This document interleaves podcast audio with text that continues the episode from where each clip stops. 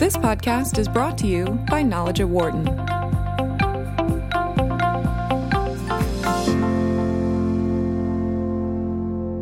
Hello, my name is Stephanie Creary, and I'm Assistant Professor of Management at the Wharton School of the University of Pennsylvania. And I'm so delighted to welcome you to today's episode of the Knowledge at Wharton Leading Diversity at Work podcast series, which is focused on taking collective action for racial and gender equity at work.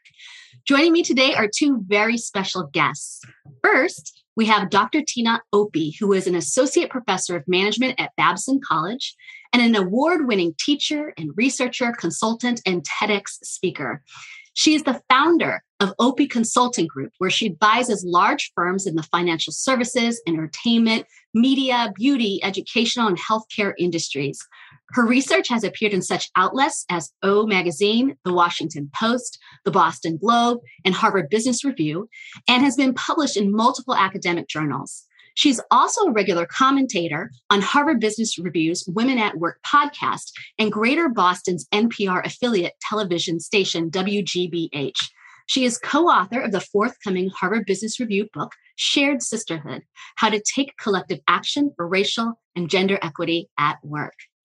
Next, we have Dr. Beth Livingston, who is an associate professor in management and entrepreneurship at the University of Iowa's Tippie College of Business and has done executive education, speaking engagements, and consulting for companies and nonprofits such as John Deere, Yves Saint Laurent Beauty, Allsteel, and Hollaback. Her research interests lie primarily in gender, diversity, and the management of work and family, her research has been highlighted in the New York Times, Harvard Business Review, and on NPR, and published in several top academic journals. She is also co author of the forthcoming Harvard Business Review book, Shared Sisterhood How to Take Collective Action for Racial and Gender Equity at Work. Welcome, Tina and Beth. I am so delighted and honored to have you with me here today in conversation uh, related to taking collective action for racial and gender equity at work. So, before we dive into this fantastic book, I'm hoping that the two of you might help us to reflect on what now is the past two years of, uh, I would say, more intense movement, if you will, towards racial and gender equity and justice around the world. And so I would love to hear, given your expertise in issues of race and gender, uh, I would love to hear more about your perspectives on how these conversations, either in isolation or in parallel related to racial, gender, and equity, have manifested around the world. Beth, let's start with you. I feel like for the past decade, there has been this growing crescendo around racial and gender justice issues. We had the growth of movements like Black Lives Matter and Me Too, and those became pretty much household phrases after a while. But two years ago, with the murder of George Floyd, I feel like it it became this reckoning, this escalation of this reckoning. Um, and what's been really interesting as a scholar of organizational behavior and organizational interactions is how people at work started to talk about these issues and how companies started to outwardly communicate about these things. And I think that's for better and for worse, which we can talk about as we go on too. But I feel like it moved, it took many decades to move from this focus on diversity and representation. I, I feel like we went from D and I, diversity and inclusion, took a long time to get the equity in there. And now we're hearing people put the justice in there too, which, which is very, been very interesting as a scholar of diversity and inclusion. Um, I did not ex- expect really to see so many business leaders from historically dominant racial ethnic groups, white men, white women, using the terms racial justice, racial equity um, and you know whether there have been strides to achieve different outcomes around those things is a different story but i do feel like the conversations have shifted in the past two years. Tina. Thank you so much stephanie and beth. That's a i mean you said the highlights. The one thing that I might add is I've been surprised by the connectedness. So, so I think in the past, many times corporate leaders and business thought leaders would think, okay, that's something that's happening out there. Mm-hmm. It doesn't really pertain to work. Let's not muddy the waters at work and confuse people. Sort of, they would categorize things around racial ethnicity and, and racial justice as political speak. Mm-hmm. And so they felt that the boundaries of the organization were not to be ceded by this discussion. But when Ahmaud Arbery and Breonna Taylor and George Floyd were murdered and others, that bled into the workplace. Mm-hmm. And I think organizational leaders were seeing pressure and, and experiencing pressure to really dive into this conversation that for a large amount of time they had been able to comfortably say was outside of the purview of workplaces.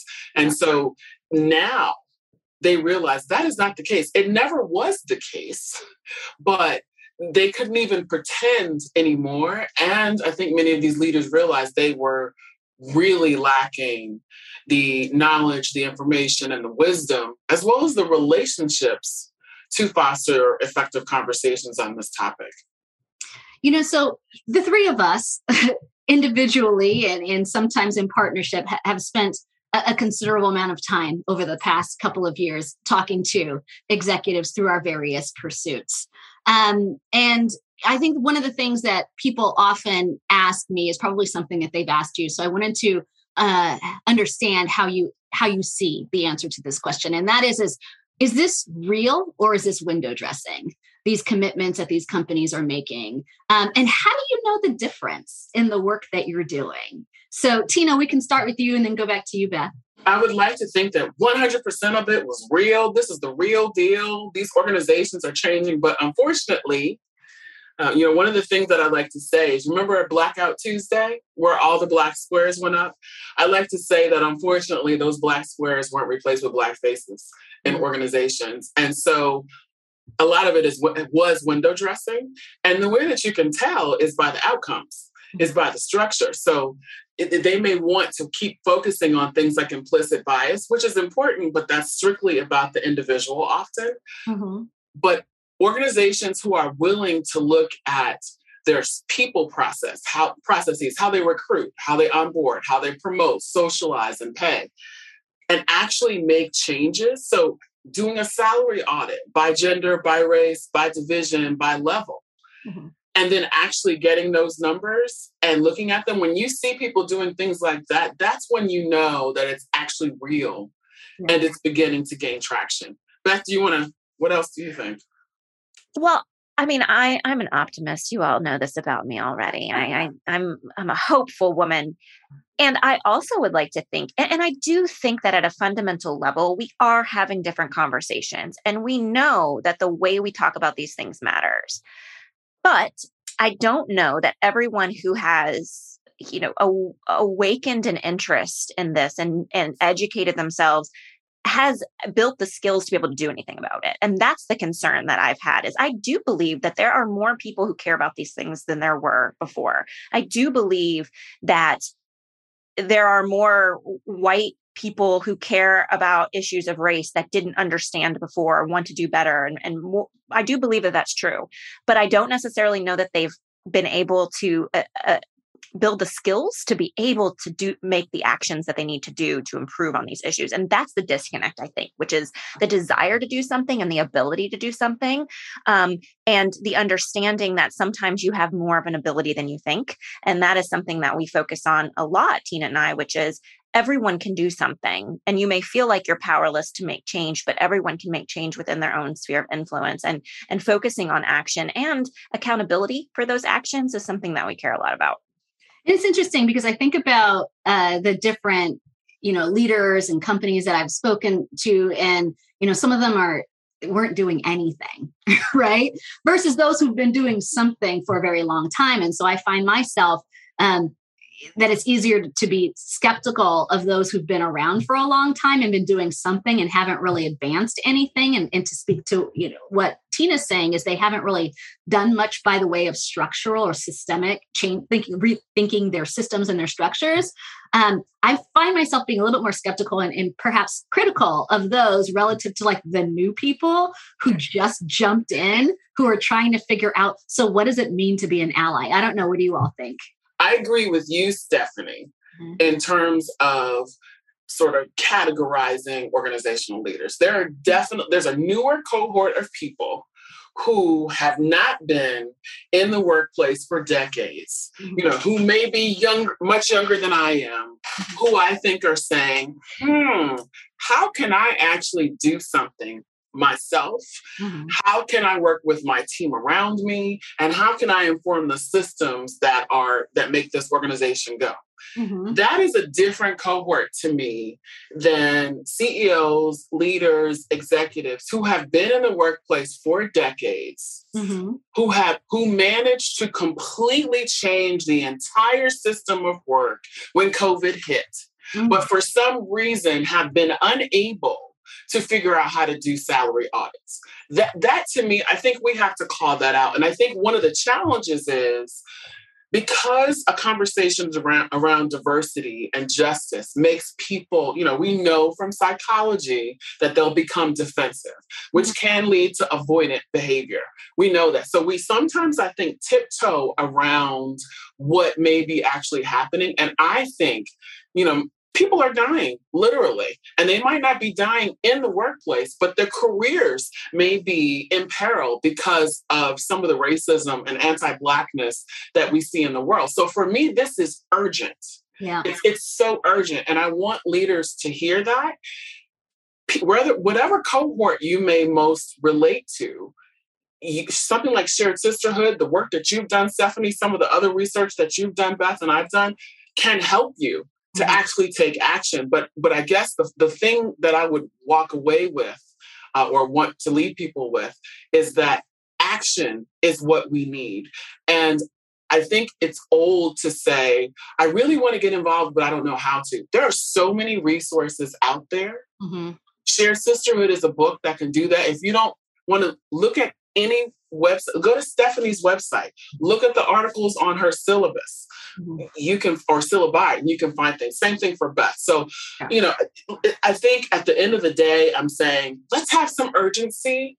My children are depending upon you as a ceo being equitable and just. So please move forward you know, I agree with you 100% on that. And, you know, we, we've had these conversations about the urgency of the moment that we're in and the crisis and, and some people's inability to see this as the crisis that it is, which is, is a problem in and of itself. And I want to say two things about that. The first is I do think that there are people who are very willfully ignorant about their power. Oh, I can't do anything when you can restructure the entire business at, at the snap of your finger if you wanted to and did in March 2020 as Tina as Tina mentioned. And, and I think that there is you know a that i think breeds a lot of cynicism in those of us who study and care about organizations because we see people deny their abilities and their power a lot and it becomes frustrating i also think to tina to your point that we are in a crisis moment and sometimes people will will say that they're making reasoned um you know, not reasoned, smart, not emotional decisions. We're making rational decisions. We're going to gather all the evidence and we're going to strategize and we're going to do. And this is the way we want to see ourselves. We are making rational decisions and we are not emotionally involved in this. And we'll say, well, I don't know if this solution is going to work. I'm going to wait till there's more evidence. And you see this all the time, right? Um, and I want to push back, and this is weird for an academic pushing back on this, but I think that if we were going to wait to pilot every possible solution to this problem mm-hmm. and wait until we had 10 years of data on its efficacy on all these metrics, no one would ever do anything because yeah. it's so contextual. And I think sometimes if we admit that it is a crisis, which I think we should, then we should be trying lots of things with the humility to evaluate and to be agile as we evaluate these solutions as they're on in the organization. We shouldn't be waiting to have the definitive proof that this is the answer that's going to fix equity. We should be trying all the things we can to improve equity because this is a crisis moment, because it requires all hands on deck. And that urgency I absolutely do not see at the level I would like to see. I think the reason we don't see that urgency is because for some people it's a problem, but it's not a problem that personally resonates with them. Yeah. Because if there was a revenue crisis, they would be trying all different kinds of products and service configurations and, and interviewing customers and trying to figure out what do we need to do to realign our business so that we can generate the necessary revenue? Mm-hmm. Why? Because they know that, that at the end of the day, their salary their reputation is on the line. But it seems for some reason it is still a them problem. Yeah. Even the most quote big hearted, and you know, in uh, Dr. Jana, she differentiates between the term ally, accomplice, and co-conspirator. Mm-hmm. And and you know, an ally is someone who believes in equity in theory, mm-hmm. but they're not necessarily going to sacrifice anything. An accomplice is someone who's willing to sacrifice something, but it's on their terms. And then a co-conspirator is someone who is willing to sacrifice something and is also attuned to what the members of the historically marginalized group want so that they're they'll be willing to put their social capital at risk to benefit those people. So, so I think many people are allies. Mm-hmm. They're allies in that they think, okay, I believe in justice in theory, but I'm not about to get paid less. I'm not about to spend more money on this, et cetera, et cetera. So I think that that is sort of at the root of many of the issues that we're the delay that we're talking about. It's an identity issue us versus them. And I think it's also sort of uh, an identity issue relative to what what they're calling themselves, what they're labeling themselves, and then what that means they're willing to do in the workplace. So there's three things that, that, that the two of you mentioned um, individually, but I think in in collaboration with one another uh, in your dialogue that I want to pull out as we begin to dive more deeply into the tenets of your book. And, and one is this notion of you know, Beth, you were saying, you know, maybe it's sort of odd for, for myself as an academic to, to sort of push back against gathering enough evidence. But uh, I actually don't think it's odd because we experiment, right? We, we experiment because we have a hypothesis yeah. that something might work, and then we see does it actually work. So, what would it look like for organizations and individuals to be willing and to be brave enough to engage in experiments and seeing um, how and if it works without knowing whether or not it's going to? So, embracing the uncertainty. And the other two things I think in, uh, that you're bringing up, Tina, is this notion of uh, the identity and the power stuff or otherwise known as the what's in it for me. Um, and how do we move people from thinking solely about what's in it for me to what's in it for us? And what does that look like? And i do know having listened to earlier versions of your ideas on shared sisterhood in this book um, that some of that is baked in there. So let's talk more explicitly about your book shared sisterhood how to take collective action for racial and gender equity at work. Um, so what's the premise of the book and what do you think it teaches us that we might not already be thinking about? Tina do you want to start Sure, sure. So, shared sisterhood is a philosophy that basically it helps organizations become less racist and sexist in particular but more generally it's an opportunity for organizations to become more just in any number of ways. And it's based on two core practices the practice of dig which is about surfacing your own assumptions about let's say race or racism and bridge which is about connecting with people who are different than you.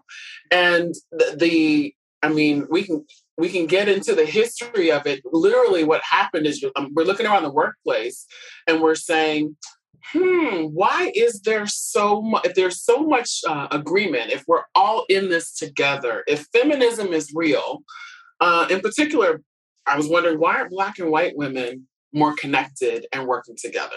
Mm-hmm. Which then, my husband is a history professor, Dr. Fred Opie. I started to read some of his books or history books about the workplace and quickly began to see that there was a lack of trust. Yeah. There was a lack of trust between people who were different.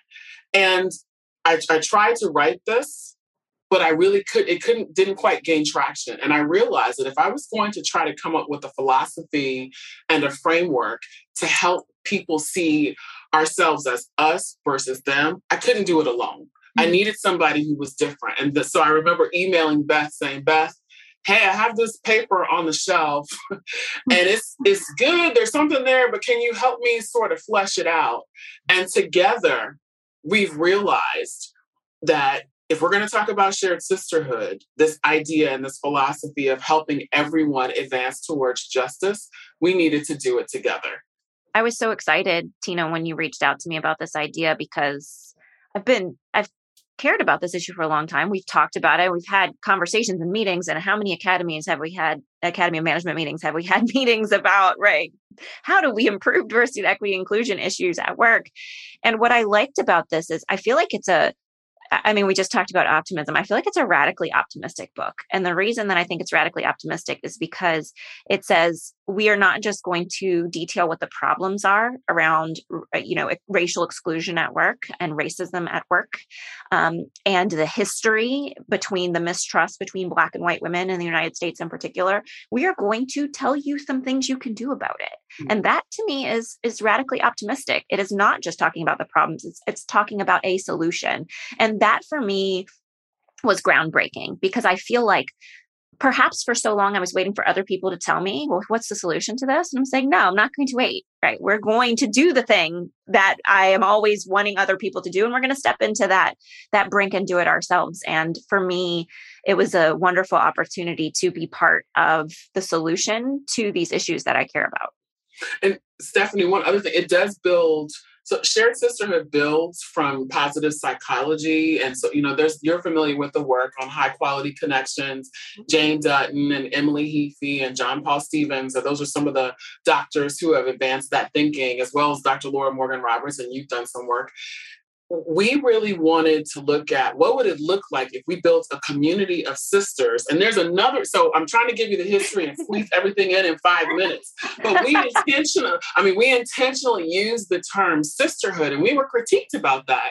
Because people would say well people who don't identify as women might not this might not resonate with them. And we were like well good. Because we want you to think about why the term sister causes you to bristle. And it's because there are these masculinized notions of what professionalism and success in the workplace looks like. And we wanted to to flip that on its head mm-hmm. so that we're emphasizing trust and empathy, risk taking, and vulnerability instead of competition and aggression and a zero sum game. Mm-hmm. So, back to your earlier question, you know, Heather McGhee has this great book where she mm-hmm. looks at uh, this called The Sum of Us, where she looks at this idea that if we could figure out this us versus them so that we're talking about we mm-hmm. it also it, it also relates to that notion of how if we do work together mm-hmm.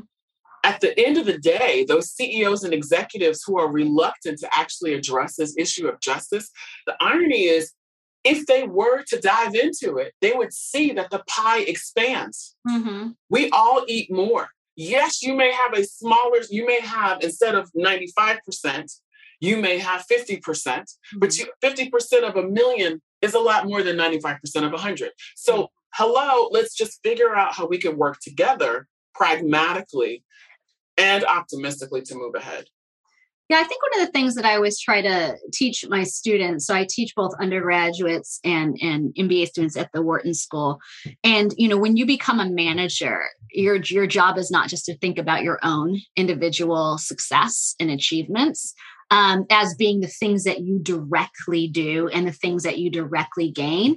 It's understanding that um, collective success and well being is a very important metric in any organization. And that can be gained, it is gained through other people's efforts mm. as well. And so when we think about uplifting people who are not us, whether that's somebody else who is not me or somebody who doesn't look like me, we understand, even though it's hard to see sometimes, that indirectly that does enhance our ability to achieve because when we all have the capacity to contribute, we all win. And, and that's such a hard thing for so many people to embrace. But, you know, our scholarship has said yeah. this.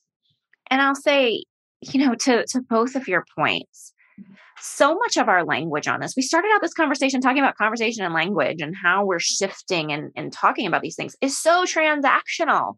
It's so, what can I get out of this mm. situation, out of this relationship? Even the way we talk about networking, it's very, it's very one-sided and self-serving. It's, well, I need to build this connection to help me do X. Mm-hmm. But to your point, it's helping us. We're starting to shift that conversation away from what will help me to what will help us and to building that umbrella that describes who us is. And I think that is one of the things we want to shift in this book is to say, we talk about, you know, the, we talk about old boys networks. We talk about these ideas of, of the business case of X, Y, and Z. And we do that to try to speak a language of business, mm-hmm. a language of competition, a language of dominance, a language of I get mine. And we don't have to talk that way right. about people. about relationships, mm-hmm. we can talk in ways that's transformative and transformational and relational and connected and not about, well, I only want to connect with this person because it will help me get ahead, but rather I want to connect this person because we have shared values and we we want to build something real and authentic. Absolutely. So let's let's build on this idea of the outcomes uh, as also including the we or the us. Uh, you have this, we started to unpack it a little bit. Perhaps if we can summarize it, you guys have this great framework.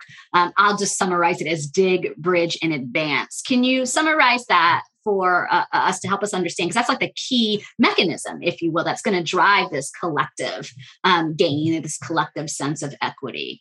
Uh, okay, so Beth, do you want to start? Yeah, you join in. Yeah, so Dig shared sisterhood is a multi level approach, and that's something that's unique to this. It's not just focused on the individual. We start with the individual with the practice of dig.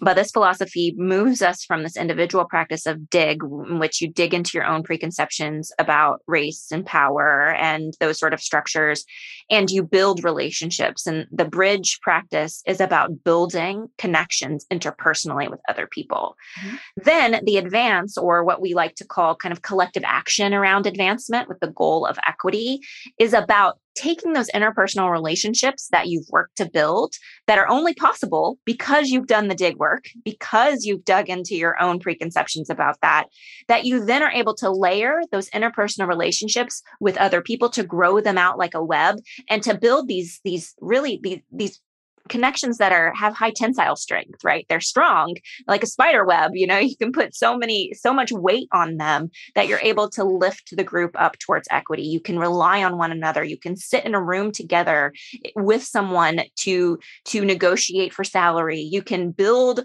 on one advance and build another advance and bring people on together and I think that's what makes this, you know, we have a lot of conversation about collective action, but that's what we're trying to do is we have to work collectively. We have to work together to achieve equity. And so this multi-level approach of shared sisterhood is meant to recognize that, that equity is not a something that I can do on my own. Mm-hmm. Right. It's not something that two people can do together. It's mm-hmm. something that begins with me and moves to we in, in, a in a very systematic way with practices we can learn. And I would say, I mean, for for people who are listening, the kind of questions that you might ask yourself when you're going through dig, you might literally say, "What is race?" or "What does the term racial ethnicity mean?" When was the first time that I became aware of my own racial ethnicity or race? How do I feel about that? Have I learned about other people's racial ethnicities? What are the stories behind that? Yeah. And what are my opinions? What are my honest opinions? You know, I share stories about how I have stereotyped other people groups that I'm not a member of. Mm-hmm. And I, we like to lie to ourselves that we don't have these biases, but you know, we, I say they're like birds; they will fly through your mind. Just don't let them nest there or, or, or crap on you. Mm-hmm. Um, and and so those are the kinds of questions you might ask for Dig. Bridge is about, and, and as Beth said, these interpersonal connections, they're authentic. And I don't mean authentic in the in the buzzwordy, obnoxious way that I think the term has come to be used. we defined authentic again as when you can when you can trust each other. Mm-hmm. When you can take risks on each on behalf of each other, when you can empathize with each other, and when you can be vulnerable with each other. Mm-hmm. And when you, and it's an iterative process. So, for example, when Beth and I first started bridging with each other, I didn't trust Beth. Mm-hmm. I didn't know Beth, and I was sort of suspicious uh, in academia. I'm like, who is this white woman? I, I, don't know her. And then we found out that we both knew Charlotte, Dr. Charlotte Hurst. And I said, okay, Charlotte is down. Let me call her and ask her. And then we could begin to trust. I mean, for real, I could begin to trust her. And then we began to go further and further in that relationship. So when a but we I had to. I tried to bridge with Beth, or she tried to bridge with me. It didn't go that well. I had to go back to dig and ask myself, why are you tripping over Beth. Beth seems like she's a decent person. What is going on? And I had to unpack the fact that I had been stabbed in the back by so many white women in the workplace that when I saw this white woman come, she, I mean, Beth, you know, and I'm practically skipping up to me, I, I was distrustful. So I had to address that. If I had been unwilling to, to do that dig work, uh-huh. I would have missed out on a beautiful sisterhood, which we have, you know, 15, 10 years later, 15 years later. And then collective action advance is very much focused on metrics and actual systems. Mm-hmm. It's it's much less about why I don't think that this person I'm surveying should be, receive XYZ to me looking up at the systems and saying, let's look at how people are being paid at an institutional level and mm-hmm. what are the data saying. Yeah. So I hope that helps encapsulate the model. It does. And I love this story because I think it, it sort of resonates sort of with my own experiences, not of Beth, but of other people who do not share my racial background. And I also have known both of you each individually for a very long time. So I could imagine um, how that how that initial interaction went. And I'm so grateful that it is it's worked as well as it has. Okay, so I want to talk about data. We've talked about data quite a bit in terms of like sometimes you just need to go with what you have, and sometimes, you know, it's not the best, but it's sufficient to begin to take action. I want to know about like as you all were thinking about this book and knowing the two of you, there's a there's a cadre of stories and other data that maybe you keep coming back to when you're trying to tell people about what's in this book what's the what, were some like data points whether it's a story or whether it's sort of something numerical or some trends um, do you find interesting um, and that perhaps you keep um, thinking about and, and want to con- continue to consider going forward all right tina do you want to start well, definitely the story I just told you about Beth. Yes. I mean, Beth and I tell. I mean, it, it, it's it's it's sort of a case study uh-huh. of shared sisterhood uh-huh. because it, we literally followed the dig bridge and now shared sisterhood. The book is our step towards collective action. Yeah. For, for society and workplaces, workplaces writ large. We also, I love the story of Joy in the book. Joy is um, a real person, not her real name. It's a pseudonym. Mm-hmm. It's it's a really good opportunity for people. She's an example of a bull in a china shop. Mm-hmm. Someone who really thought that she, she was earnest and she thought she was right and she forged ahead and she did a lot of damage. Mm-hmm. And we sort of explain what happened. Mm-hmm. And then we explained how she could have improved.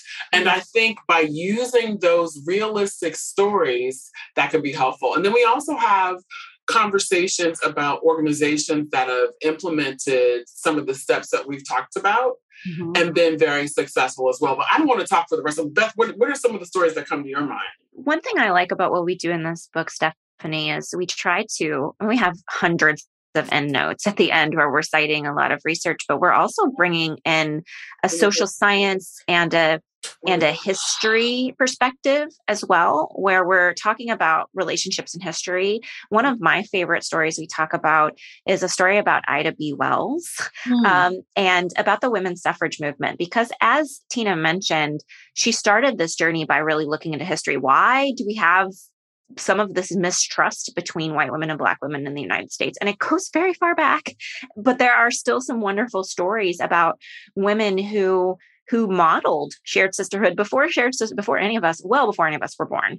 And I think those stories where you saw white women demonstrate their vulnerability and take risks on behalf behalf of their black women compatriots, I think is really a, a, an important story. And that historical story of Ida B. Wells and two white women that uh, for women's suffrage back in the early 1900s, we see echoed in stories that we pull through today. There's a story, um, Tsedal Neeley just wrote a wonderful um, case, business case about um, Timnit Gebru, who is a, uh, was an ex- a manager at Google and now has her own firm um, working on artificial intelligence and ethical AI.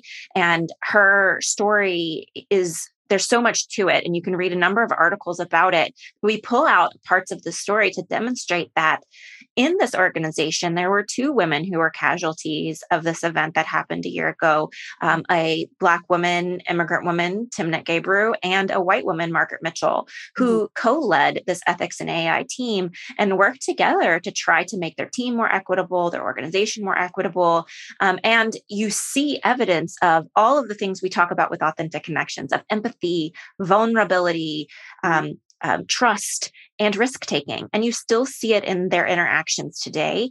It's uh, and it's a story i think that we like to say that shared sisterhood is about not just outcome but process. And this may be a journey where you're taking two steps forward and then a step back. But the the point here is that these connections, when you build them in these authentic ways, can sustain through setbacks and the outcomes and can get you further than if they were just these tenuous connections that if you face a failure, they're going to fall apart.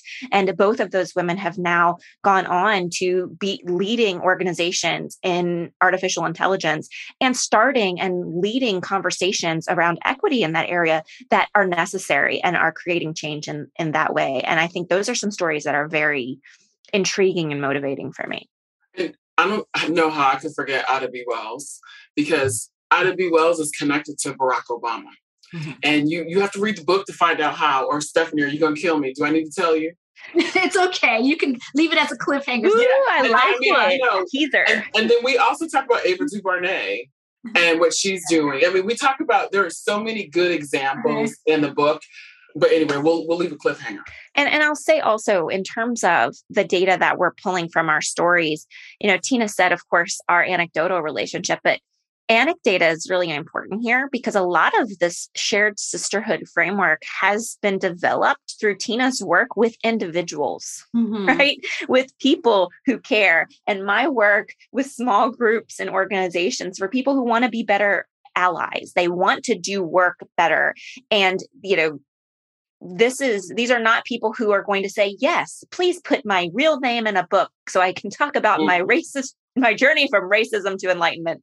No, that's not where a lot of people are at this point in time. But we have so many individual examples that we were able to pull from in in unique and interesting ways through the book that of people who have been who are enacting this right now today who are running those experience experiments within their own organizations and saying i'm going to do something and i'm going to put my own social capital on the line and my own human capital on the line to make my workplace different and we're seeing it every day and yeah. that i think is very exciting that you're getting this book not 10 years later when we can report on everything but in the moment yeah. where we hope that people are able to engage in shared sisterhood and report back to us. We say that in our final chapter. We're like, please tell us your stories. Do mm-hmm. this now and come and tell us. We want to have a dialogue with you because, again, it's meeting the moment that we think we're in. So what's interesting about this is um, you use the word anecdata. I hadn't heard that before. I love it. I love it. Anecdata. Um, I also think about stories. You know, you all spend you do spend a lot of time teaching people things, and a lot of people really love you know to see numbers and trends. They really love to hear the stories. So I'm so delighted that you have a lot of stories, people's experiences in there, the richness of that, because I think then people can see themselves um, in your data, um, and they could see how this pertains to them wherever from wherever they're coming. Um, all right, so I've got one last question and it sort of takes us back to where we started and certainly where your book fits nicely um, into this conversation is if we t- you know we can lean into the skepticism or not but there's certainly been a lot of musings uh, amongst our community of academics and certainly amongst people who are in organizations you know practicing working every day and certainly in the media around whether these commitments to gender and racial equity whether these are going are just the moment um, or whether they're going to wax and wane depending on whether we um, as scholars or certainly the media can keep these things visible in people's heads hearts. Um, so i'm interested in knowing what you want to remember 10 20 years from now about this moment in time. It, it is a moment but certainly hopefully it'll last longer. Um, what do you want to know uh, what do you want to remember 10 20 years from now about this moment in time? And then certainly anything else that you'd love to share uh, before we close? All right beth. I I feel like this moment feels very overwhelming. and I I think that's because I don't know if it's because there are more things happening now or that I'm more aware of them and I have more bandwidth to be able to understand all the things that are going on in the world. And I think part of being an academic sometimes is being overwhelmed that there's so many questions left to ask and mm-hmm. still so few answers mm-hmm. from those things. But I think that's one of the things I'm very excited about about this book is that we are providing an answer. We're doing the thing that I have wanted to do as an academic for a long time, which is not just not just tell us what the next questions are, but begin to provide answers in this moment. And I think that's what people need and what people want. Um, we focus on this very basic need for connection and belonging that research suggests is so critical to human psychology. And I hope that if we're looking back on today, we'll see bits of light in the darkness mm-hmm. and, you know, these, this moment of possibility of growth that we can take all of the dead underbrush and use it as compost for this, this future um, that, that we can build and we can do. And I, I think there's so many of us who want these things. I really do believe that. And maybe people need to be more brave they absolutely do. Maybe people need to be more educated they absolutely do. Maybe some people need to be pushed they absolutely do. Um, but i'm hopeful that this book can give people more concrete steps to help them break through whatever those roadblocks are that are preventing them from doing the work towards equity whether it's a lack of trust in our coworkers our feeling that our workplace isn't safe enough for to for us to engage with one another the way we want to because i mm-hmm. do believe there's true strength and connection and i think those of all three of us here on this podcast are are evidence of that that there is strength and connection and we can change things and i hope that this is a beginning and not and and, and not a harbinger of worse things to come but a harbinger of better things. Absolutely. Tina what are you thinking? I am hoping that in 20 years we can look back and see that shared sisterhood was an inflection point because people use the book as a mirror to make an honest assessment of themselves as well as their organizations. And they wholeheartedly embrace the skills and the tools and they apply them so that when my children's children, well, in 20 years, when my children's children, maybe not, apply to these jobs and these organizations, they'll be like, wait a minute, there's a salary audit, gender and race, those issues, they, they still matter, but not like they did, mom. When, when were you guys? Were you guys like in the Stone Age or something? Because it is so much more equitable here. And we have CEOs who talk about this, but they also walk the walk. And it's evident in the culture of the organizations that they truly believe this. So that's what I hope will happen. That this will this is a, an inflection point for equity. So, well, I hope what will happen in 10 to 20 years from now is that each of us, and especially the two of you, will remain engaged in this work and as passionate about it then as you are now. Um, it is not easy pressuring or pushing people to, to, to talk about things that they don't want to. It's not easy, I think, coming up with insights in new and different ways that convince people um, that this is a, a, a worthy topic of study, but also of practice. And so I am hopeful, I should say, I am hopeful that the two of you will be on book three, Shared Sisterhood, at least book three by then. um, maybe, you know, a whole series of things. But I just wanted to say thank you so much, uh, Dr. Tina Opie and Dr. Beth Livingston, for joining us today. Um, your insights um, are, are so meaningful and important and necessary, and your expertise is absolutely unparalleled. So, thank you for sharing those with us. Uh, to everyone else, please get your copy, pre order your copy right away. Um, the book is called Shared Sisterhood How to Take Collective Action for Racial and Gender Equity at Work. It's available through all the online resellers, re- retailers, booksellers. Um, but uh, thank you so much for joining us today and listening to this episode of the Knowledge at Wharton Leading Diversity at Work podcast series. Goodbye for now. For more insight from Knowledge at Wharton, please visit knowledge.wharton.upenn.edu.